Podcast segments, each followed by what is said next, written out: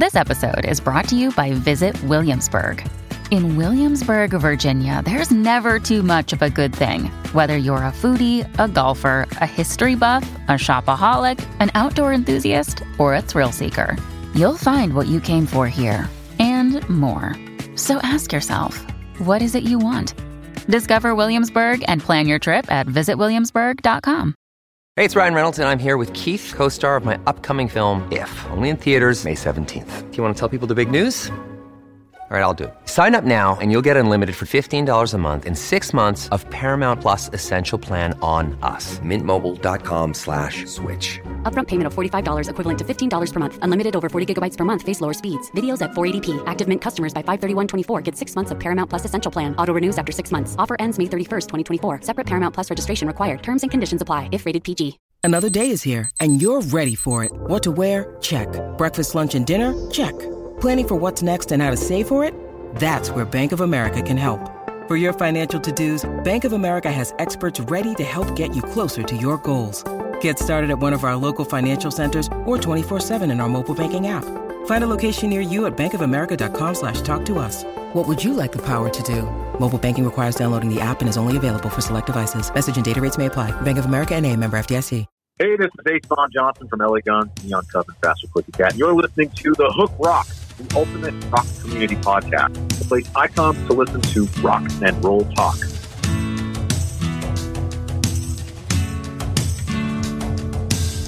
Hold back a subtle dream, waking dawn. I'm just not the same me since you came along. Cry a little deeper, the moonlight stays.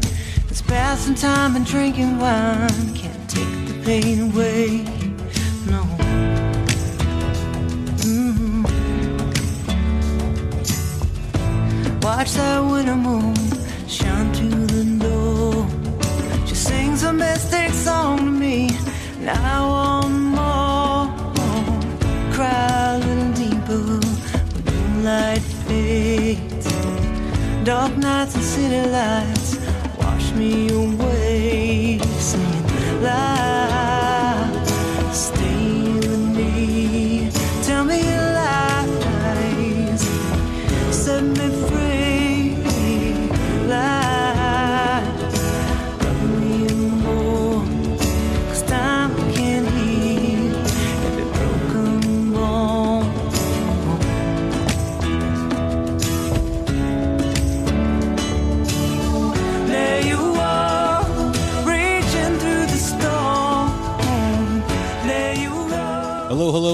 Welcome back to the Hook Rocks. I'm your host, Jay Scott.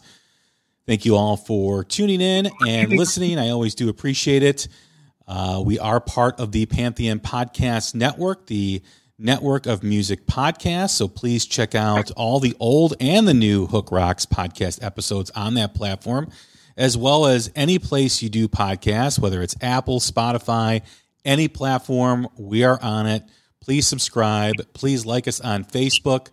Please follow us on Twitter. Write us a review if you are so inclined to do so. We always do appreciate the feedback. And also on Pantheon Podcasts, you can check out my fellow podcasters like Mistress Carrie out on the East Coast, Carmine Appice, and Vinny Appice with their Hanging and Banging podcast with local Chicago promoter Ron Onesti, as well as Shout Out Loudcast, Cobras in Fire, and Martin Popoff, the rock historian. So I know there's something for everyone on the Pantheon Podcast Network. So please do tune in and check out all the podcasts that uh, may interest you. And as well as please uh, check out some of our recent podcasts. We just did one on the on the brand new, the new guitar heroes of this generation, as well as some great new music spotlights as well. Got some great episodes coming up. So hope you do enjoy. And we do have another awesome topic to discuss, an important topic to talk about because you know this is very important to myself, and we've talked about this before. I'd like to welcome in Lauren Monroe, and she is the wife of Def Leppard drummer Rick Allen, and we are going to be talking about the impact of mental health issues and addiction issues in the music industry, especially now that COVID is upon us again, and it's getting more and more. Uh, cases are increasing every day, and of course, we just went through the lockdown of 2020. And here to talk about all that uncertainty and how it impacted music and what she's doing, along with Rick, to help musicians in need. I'd like to welcome in Lauren Monroe. How are you? Hi, Jay. I'm great. Well, thank you very much for doing this. I do appreciate it. Um, we always do start the same way every time we have a first time guest. And even though, um, you know, we, we are going to be talking about a very specific topic, I would like to ask you just like every rock song has a hook that sucks you in, every rock fan or music fan has a moment, whether it's a song, an album, a band, or performance that hooked them on rock and roll, hooked them on music. What was it for you? I don't remember the song, but I remember the moment I saw my first concert. I saw Tom Petty at the SPAC, Saratoga Performing Arts Center in New York. And uh, when I saw him, I just, everything in my brain just lit up. And I, I wanted to do that. I wanted to write music and do that. I was a songwriter as a child, very young. But my first experience of Tom Petty and his writing and his music uh, inspired me.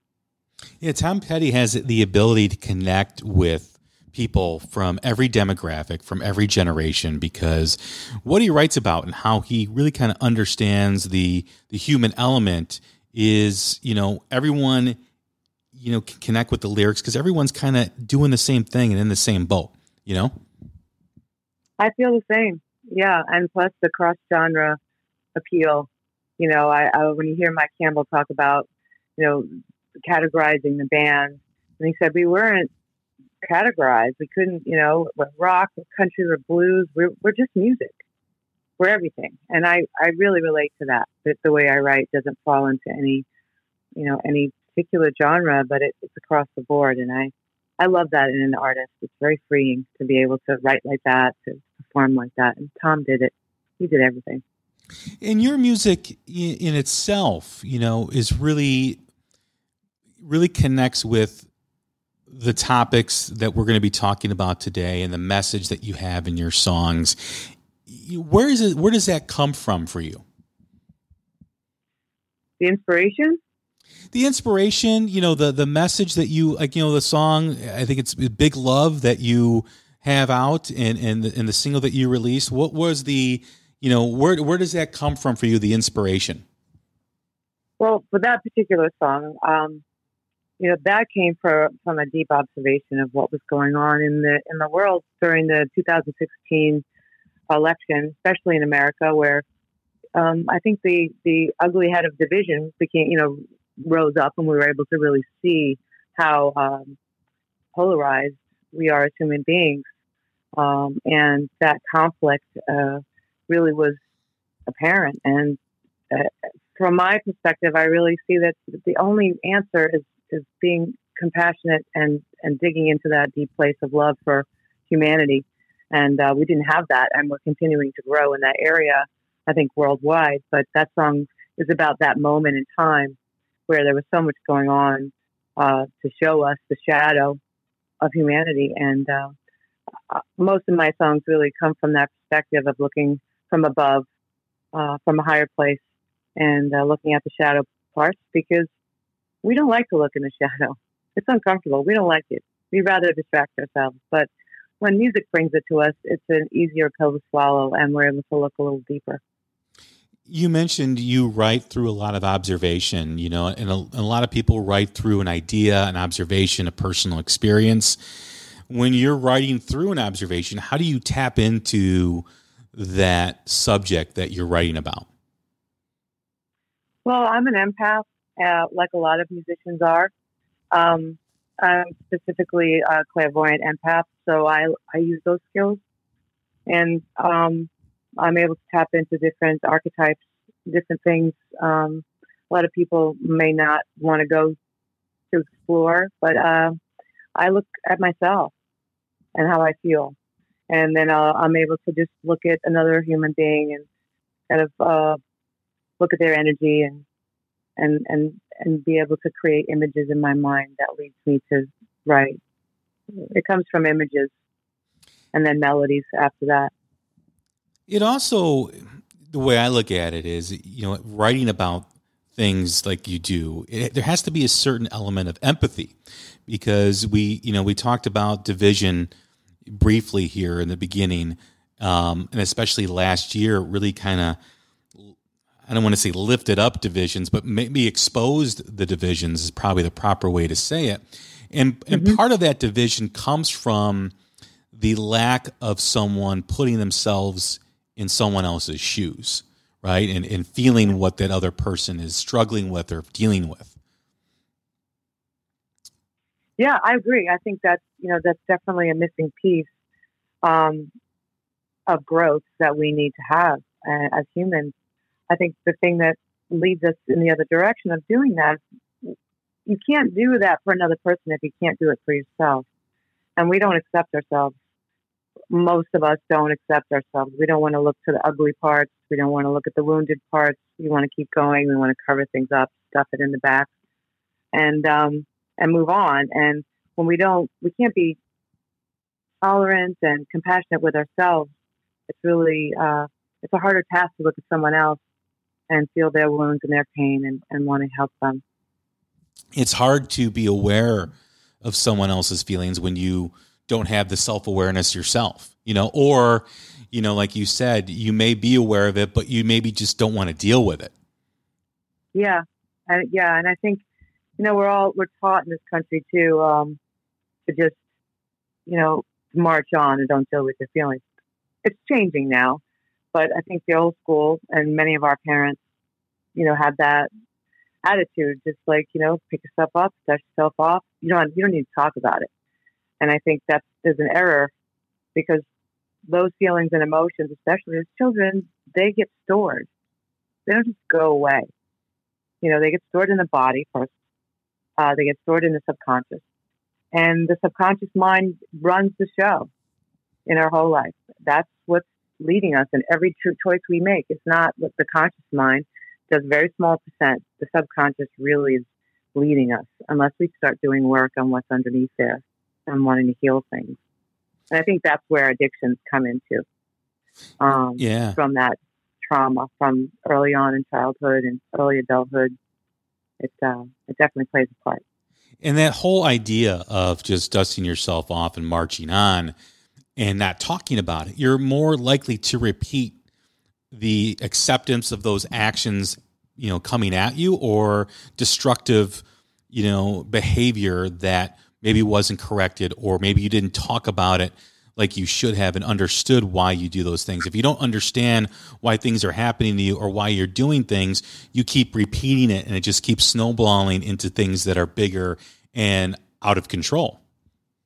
Yeah.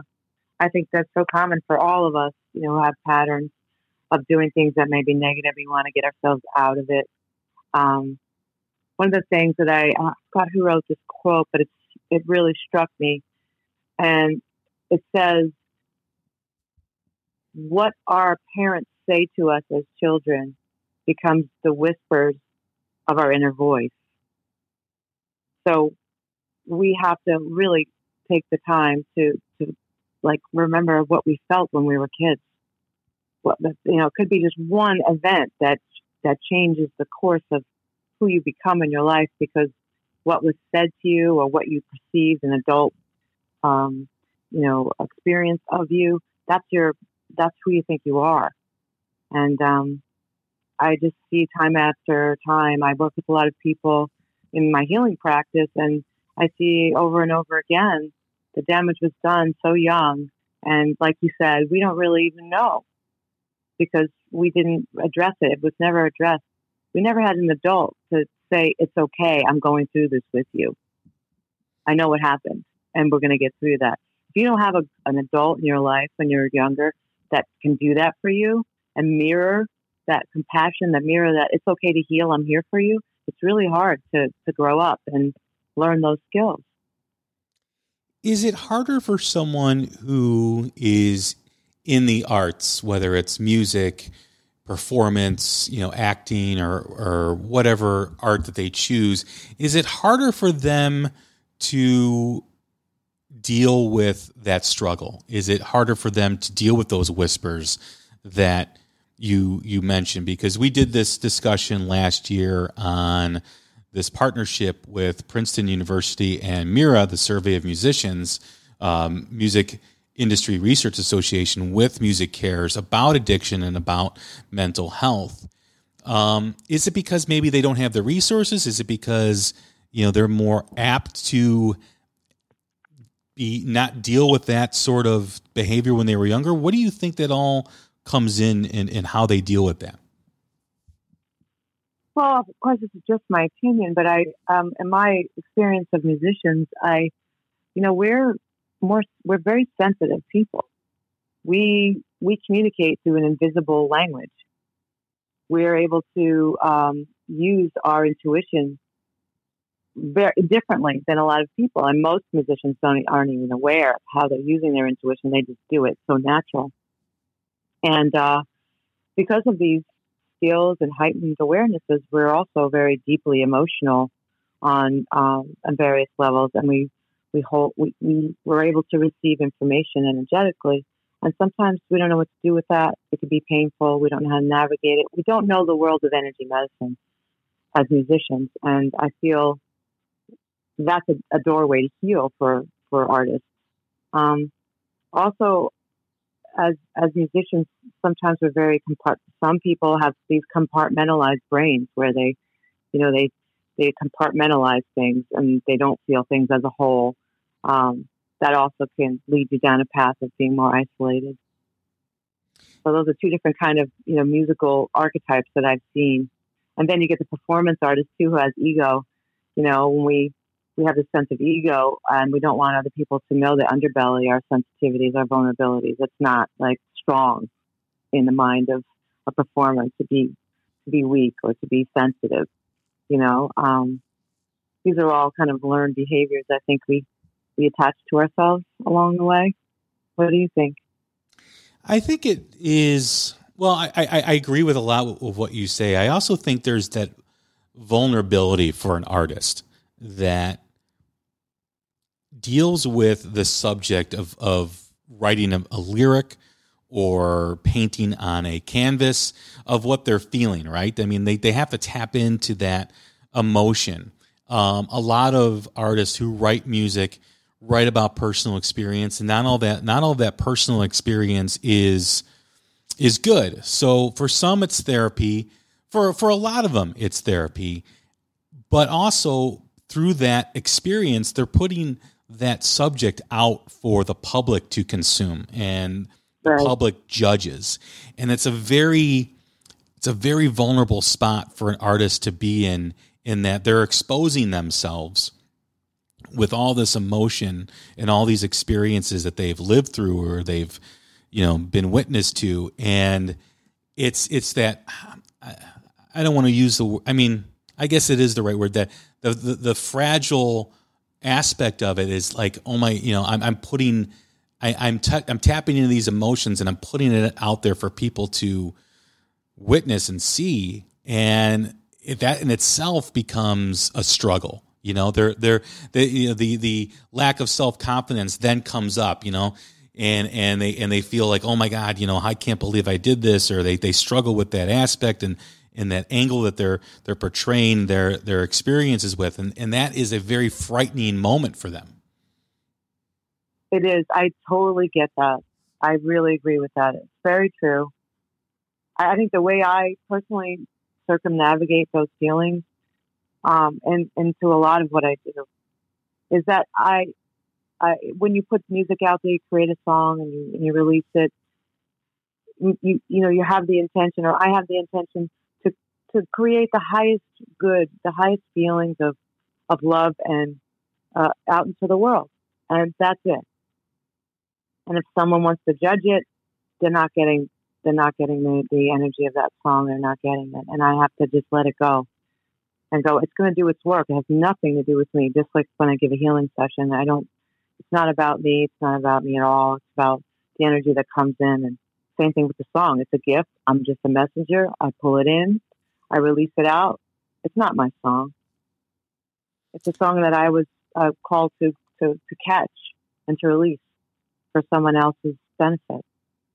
And then it just becomes energy. It's not like something I wrote that's mine.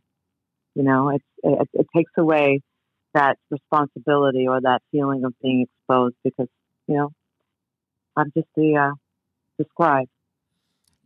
It's interesting too because I have had that conversation with a lot of artists who do say what you just said. You know, once I write something, it's no longer mine.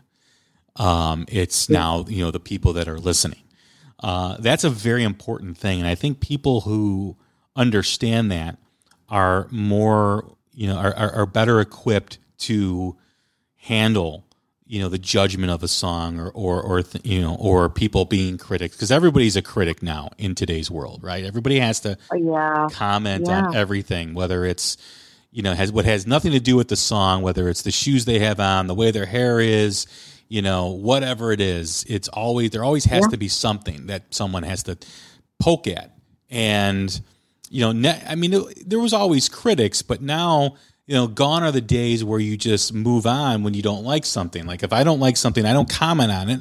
I just move on right? I don't i don't feel the need Yeah. to tell the whole world on a, on a social media platform which then you know especially artists who are still struggling to make it you know whatever their definition of making it is you know when they post their music that's you know that they've been working on and slaving over for years and then someone comes by on facebook or social media and says eh, it sucks you know or oh you know this and that i mean it's a very sensitive spot for each individual to be in I agree. I do. It's it's not easy to put yourself out there in general, especially now. And that we, I think, the society in general has just we've uh, welcomed, you know, we've given license to and permission to just be negative and um, horrible.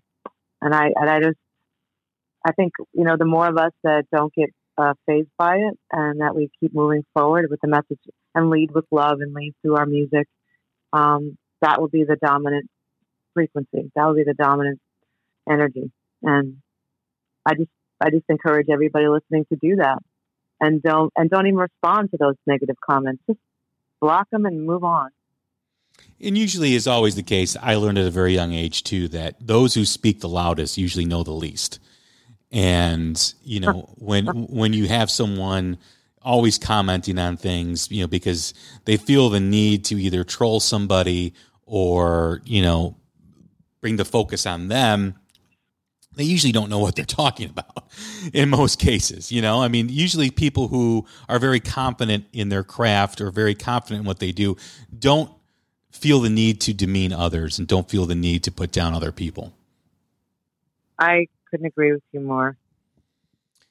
When you look at the impact of COVID, especially you know the last eighteen months, almost yeah, I mean it is. I mean it's going on almost uh, be two years in the late winter here, and how it impacted musicians and artists. You guys have both, you and Rick have both done a lot of work with Project Resiliency, which is helping those in need, those that are struggling.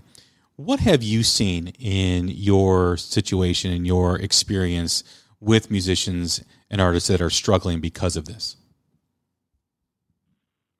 Well, I think it's you know the people that I've been in touch with, uh, we've all seemed to somehow create a, a pathway to benefit from it, and that's by you know just learning a different instrument or you know learning how to collaborate you know online, learning uh, playing outside. Like we, we during COVID, we just met outside and was, we're like you know ten feet away from each other and and played and um, I, I I didn't see in our inner circle uh, the struggle. I I know uh, some people have got other jobs because they couldn't gig, and you know they were they were they were able to like just switch and and do more techie things to be able to you know create an income, and others just went on unemployment, and I, it it definitely took its toll. I think mentally um, where people, you know, when you don't see the light at the end of the tunnel, it's hard to like tread water and, and feel inspired. Uh, but the people that I knew that got through it the best were the ones that were writing and, oh, I'm going to learn how to play mandolin, you know, or I'm going to just take the time to do this and that. And I got this other side job that I could do, or, you know, or they were just um, really creative. Uh, on the other hand, the backstage professionals, the touring uh, crews, and they really struggled a lot um, uh, because they they lost their families as well. You know, which a lot of these men and women they their whole life is on the road all the time. They jump from tour to tour. They don't even have they have like a little apartment, or some people I know had their stuff in storage. They didn't really have a house. so it was a very big change for them when you think to how it plays into like mental health situations, whether it's depression or other things people deal with, you know, that usually leads to addiction. And, you know, when you have a lot of uncertainty and a lot of um, situation with the with the pandemic that you know things are getting shut down, you're not able to play, your mind is idle. Your mind is out of focus, you know, because you don't know. Well, it's focused, but it's focused on what are you going to do? What am I going to do? How am I going to deal with this? And that in itself can, you know, trigger different things in the mind. You know, it can pull someone back into depression. It can also, you know, deal with other issues that maybe are resurfacing that they maybe haven't dealt with in a long time. And then it leads for someone to find comfort and cope with you know, self medicating, drugs, and, and becoming addicted. When a situation like that happens, what are the resources for people to go to, you know, especially musicians and artists? Well, um, I know we did a fundraiser. We did a Big Love benefit concert, a streaming event in January of this year to benefit Sweet Relief. And Sweet Relief is an organization that supports musicians through hard times. May it be, you know, financial, if they need medical uh, bills paid. Uh, um, and now they've opened up this other area of supporting musicians and backstage professionals with mental health costs. Um, so they definitely are a resource as far as helping you financially um, to to branch out and just have someone to talk to psychotherapy, which is great. Um, but there's also other things, methods that you know I support and Rick supports, and we we help uh, facilitate in our nonprofit Project Resiliency. Is the um, complementary therapies they call CAM, uh, complementary alternative medicine, and that can really help. Uh, and under that umbrella is acupuncture, acupressure, meditation, mindfulness. Um, you can also bring in yoga into that area. Um, there's a lot of healing touch, um, you know, body therapies, um, healing touch, um, therapeutic touch, chakra healing, um, Reiki. Those types of um, modalities can can help. And another avenue is nature. I talk about this a lot. Just being out in nature changes your your your body frequency, your biofield.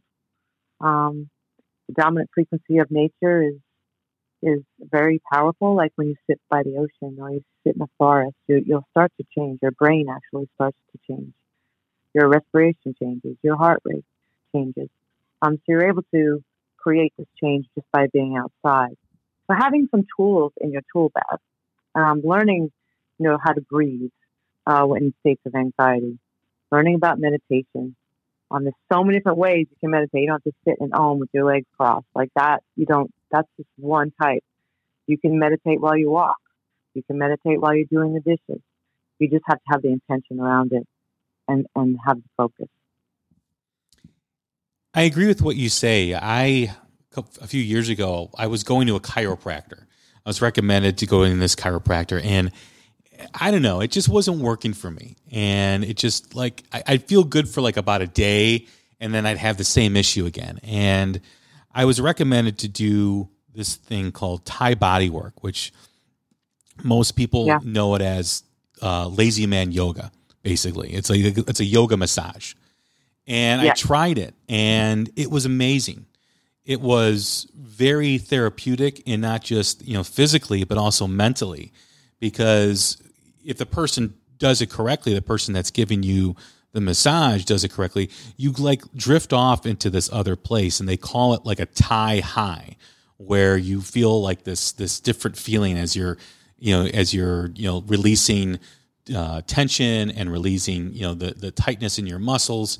And it really is an amazing experience whereas I'm not I'm not you know saying anything negative towards you know someone who goes to a chiropractor. That's their you know that's what they want to do that's their that's their wish you know to each their own. But my experience with Thai bodywork was more of a spiritual situation yeah. a, a, more of a spiritual experience than than chiropractor you know you know adjusting me. Uh, i found it was amazing. And so i to speak to what you talk about i do agree with that. Yeah, I think that anytime you can find something that you're addressing the whole, your whole person, you know, your soul, your your feelings, the things that are underneath. A lot of times, you know, the body just it tells a story of what's going on inside of us. Um, you know, long before if if it's an emotional issue, like you have long before you have that neck issue, um, you know, this stuff going on. You're dealing with stress. You're you're internalizing everything, and then finally your body's like, oh, you know, I need you to pay attention. So your neck will start flaring up, or wherever you have a weakness, you know, from that uh, internal emotional stress. It could be very subconscious too. What's going on inside of you? Um, you often hear people like when you're moving, how, you know, having your moving from a home, getting ready to leave a job, stuff starts happening physically. And so anything you can find that's going to address the whole person is great. And I think that Thai massage you're able to really, you're given the space in, in a situation like that to really access some of the emotions, but not consciously with them. The way they open, the way they stretch you, the way you're led to breathe, the music that they play, it's all this holistic approach to release. When you think of what you're speaking about and what you've experienced, how did you, where did you find the interest in, you know, pursuing these things? Well, I I have always been on this path. I my parents are although you know I come from an Italian Catholic family from New York, very traditional, but at the same time my parents were like it was the seventies and they were really curious about things and they were looking into meditation. So when I was five, they showed me how to meditate. Um, and then I was a prophetic dreamer when I was little. I uh, I would see, you know, dead people. Um, I was a medium. I didn't know it. Um, so I, all these experiences and the healing experiences that I had when I was little led me to really researching what this was because I didn't really fit in at all. Um, and so uh, I just was led to find teachers to help me explain who I was and what I was experiencing because I didn't really believe that, oh, that's all hippie, you know, the hippie crap, you know, that what you would get in Queens, where I grew up with Italian people, you know, like they just didn't get it and it didn't fall under Catholicism. So I really had to figure it out. And so I, I've always been led to first validate what I feel inside and know that what I'm feeling is not crazy. And the more I looked, I found scientific evidence and philosophical evidence and, you know, um, around who I was, I was able to continue it and grow. What's noticeable about holistic healing and finding and accepting, you know, yourself is there's really no uh, defined way, right? It's not like the same for everybody. Everybody is very different and everybody has different things that help them with their mind and with their struggles and with any addictions that they have. So to kind of blanket someone or blanket an experience as well if you do this this and this you'll be fine or if you do this because everyone is different everybody responds differently to you know specific things and you know when we talk about mental health issues and we talk about addiction um, because people that are part of the arts are so I, I use the word different not in terms of of just like who they are, but perspective. They have a different perspective on things, um, and they tap into emotions differently. And when Mhm. you're trying to find a healing aspect for someone who is struggling with things, that can be difficult in itself to find that right combination, that right type of healing process for them. Yeah. Everyone has their own formula. Um, and everyone, like you said, has their own filters of how we see the world. It's built upon our childhood, how we see things. It depends on how we were raised, all the attitudes and beliefs that we we have conditioned into us. Um, we start from there, and, and with every person I work with, I think it's it's really just finding that place where the person feels the most calm and peace. And for one person, it could be just lying down listening to music. Another person, it could be a walk on the beach.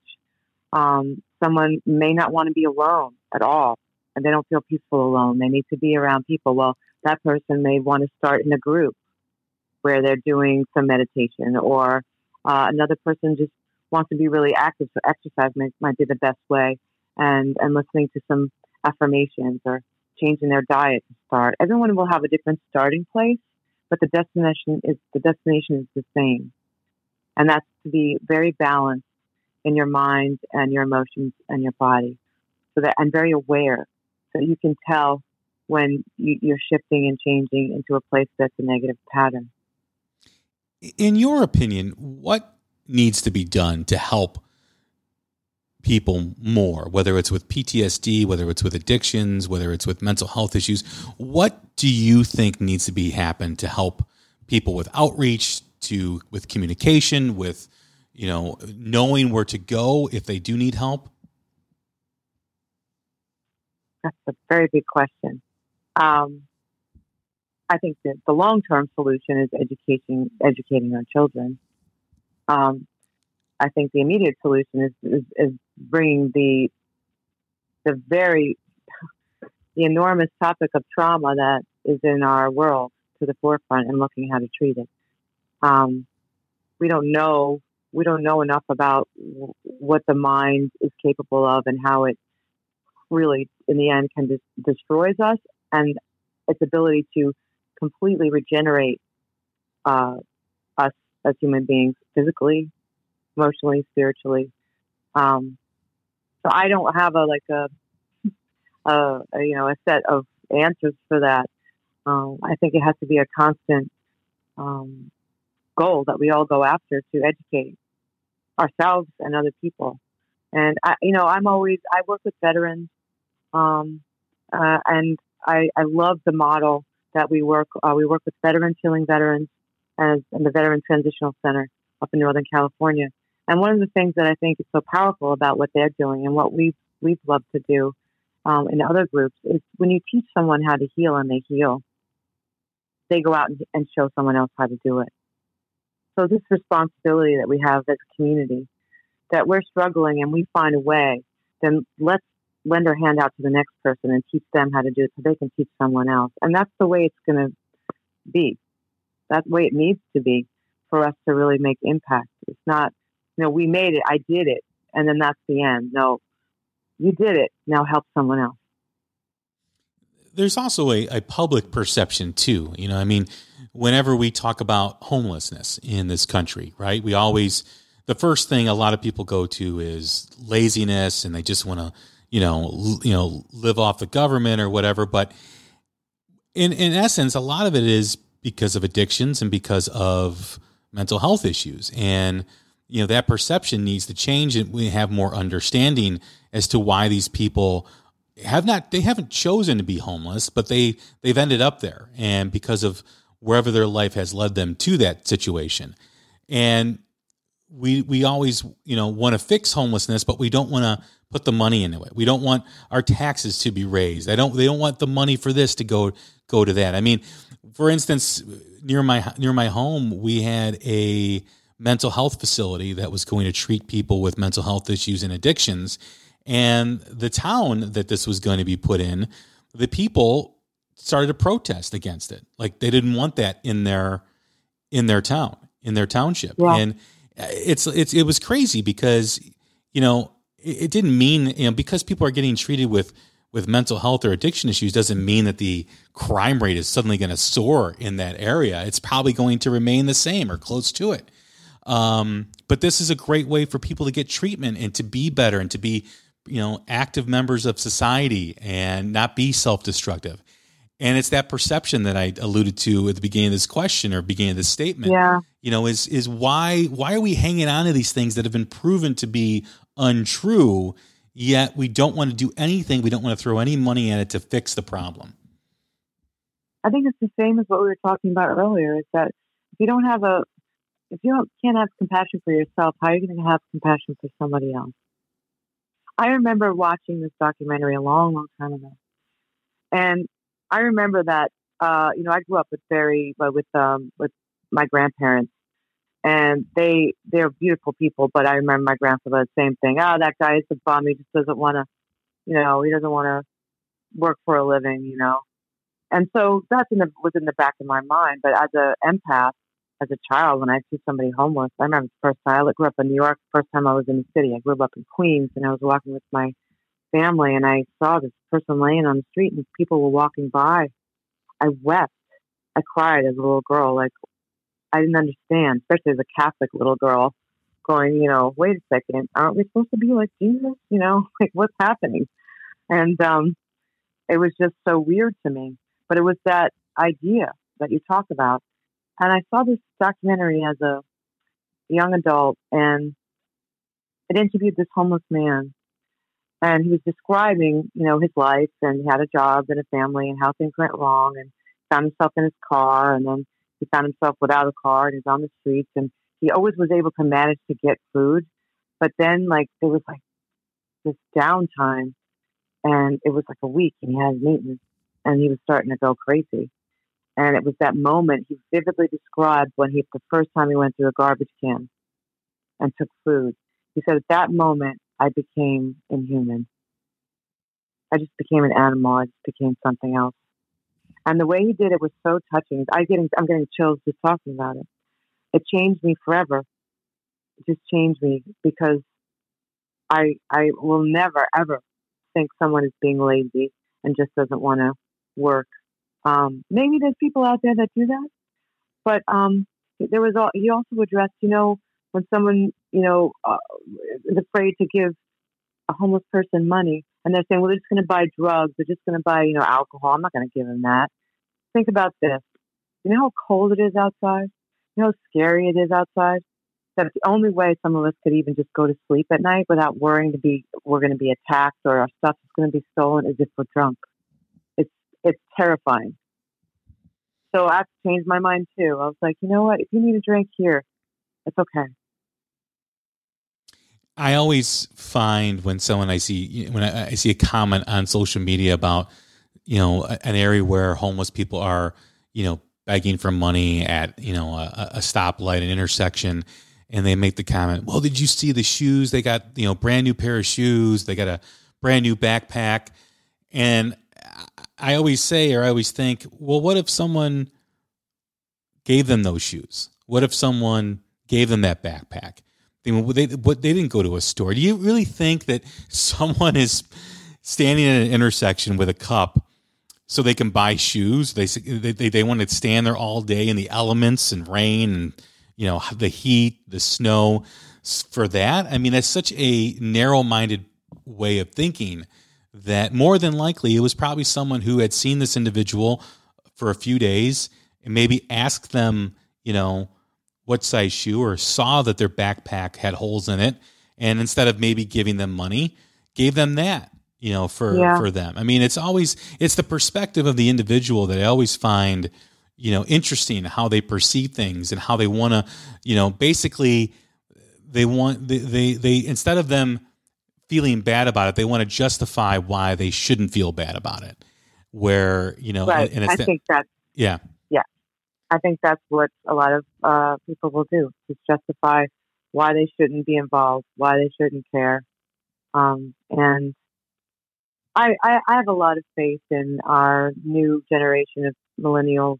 Um, you know, and and how they are speaking out around injustices and how they feel we should treat one another. And I'm, I'm hoping that generations to come will be able to have more empathy and have a more emotional intelligence. Because that's what it is. It's emotional intelligence that we're, we're lacking.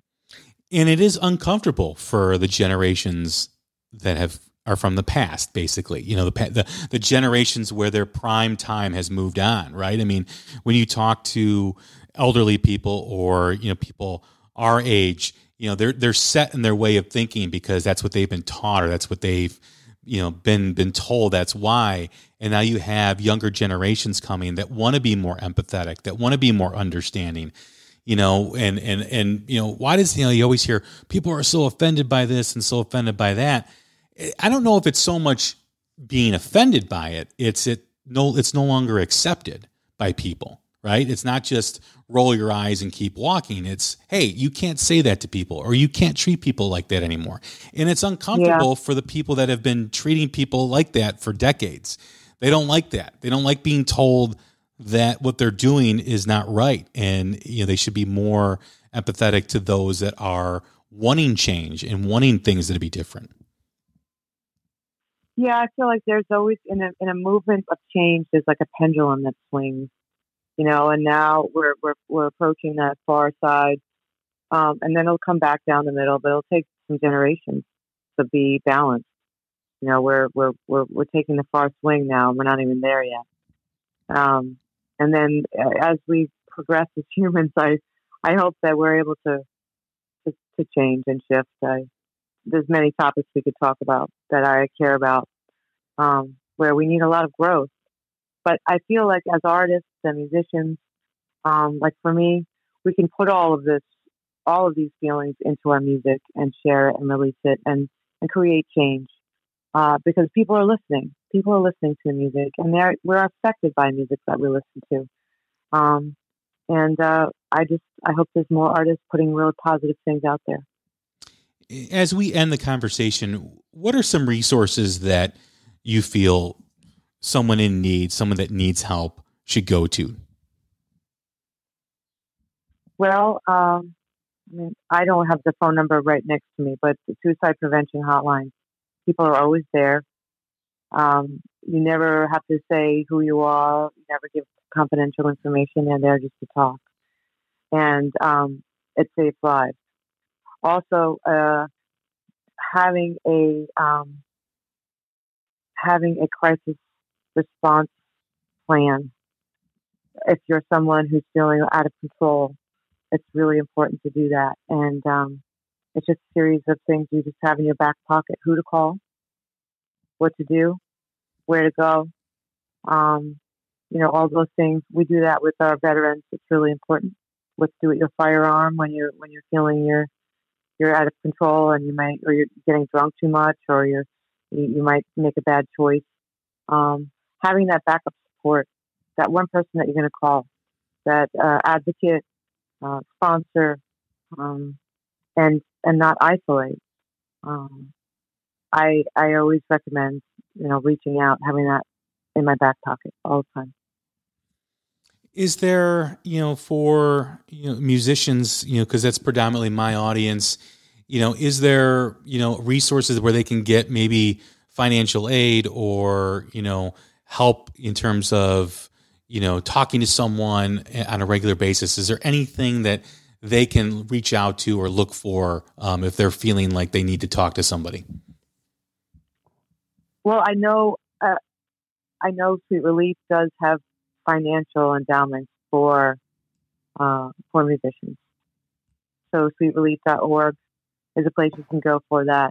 And then um, locally as far as your um, own local area, um, there's a lot of uh, clinics um, where there's very low charges. Like if you go to a university, um, you'll have people in their PhD and master's programs that are studying psychology. They're on their higher end, they're ready to graduate, and they have to do some counseling. You get, uh, as far as being able to afford a counselor, um, you could get some really good people in those. I remember I did that when I was uh, younger and I didn't really have the money to pay for a therapist, but I needed to talk to somebody for, for PTSD. And I didn't even know I had it. And I, when I went to the therapist, she's like, You have PTSD. I'm like, Oh, what's that? that was my first uh, learning about it because I had it and didn't know. Um, so uh, you can find really good people that are just getting their ma- their license and they have to they have to do a certain amount of hours um, through university uh, clinics. And as far as you know, you and your organizations that you are a part of, I know you just you know recently did work with you know PTSD awareness. Uh, I know you did your live stream show uh, for the Project Resiliency in January. Is there anything coming up that you guys, you and Rick, are doing? Um, we are doing a festival. It's it's not related to a charity. Uh, we're doing a festival event up in Northern California called the West End Festival and it's uh, its whole theme is around healing through the arts. Um, I'll be uh, playing there uh, with Rick August 28th, to Saturday. Uh, it's in Seaside, California, and we start at four o'clock. And then I'm doing something with with Rick. It has this uh, project called uh, with DJ Ravi, uh, Ravi and Rick. They do this really cool 80s rock mashup. Um, and uh, they're performing at Fleet Week in Los Angeles, and I'm going to be uh, playing percussion with them uh, September 4th. Uh, I'm not sure of the show time. I think it's four o'clock as well, and um, it's outdoors. It's free. Um, they Fleet Week is all about celebrating uh, the the military and the Navy, um, all the Naval Academy and the Navy officers that are there. All the boats are there. All the aircraft carriers are there to tour and there's a lot of music and food and we're going to be going to support that and play. And we'll be doing a drum circle on the, the battleship uh, for uh, active Navy officers. It's all sounds great. A, a, yeah, yeah. So that's our next couple of things going on. We have lots of things happening in the year to come, of course, but we'd love to see anybody if they want to come and see us. That's awesome, Lauren. I, I that, everything uh, that sounds that you're doing is great and much appreciated. So thank you for coming on and talking about all these things and having this discussion. I, it's, it's been my pleasure, Jay. We'll have to do it again. You know, anytime you want to promote something or you know talk about things, please, you know, always feel free to contact me. Great. Well, September is Suicide Prevention Month, and I'm going to be doing a lot then, so maybe we'll talk. Absolutely, absolutely. Once again, everybody, that's Lauren Monroe, and you can check out all her. Well, you can check out the website at uh, project-resiliency.org. A lot of information about what she's doing and what programs or what uh, events that she's having, I should say. Um, I'm Jay Scott. This is the Hook Rocks, the Ultimate Rock Community Podcast. Take care, stay strong, stay safe, stay healthy, and we will talk again soon. Thank you. Para un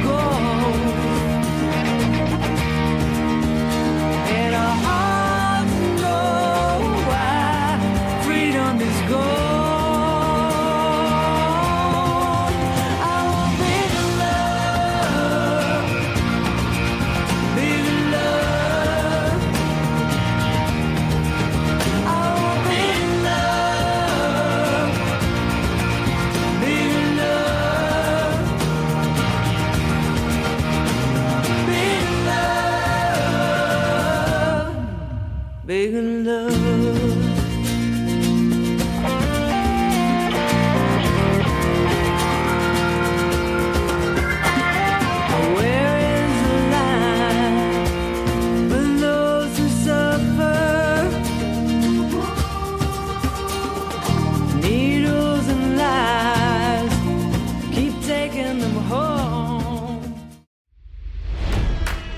It's NFL draft season, and that means it's time to start thinking about fantasy football.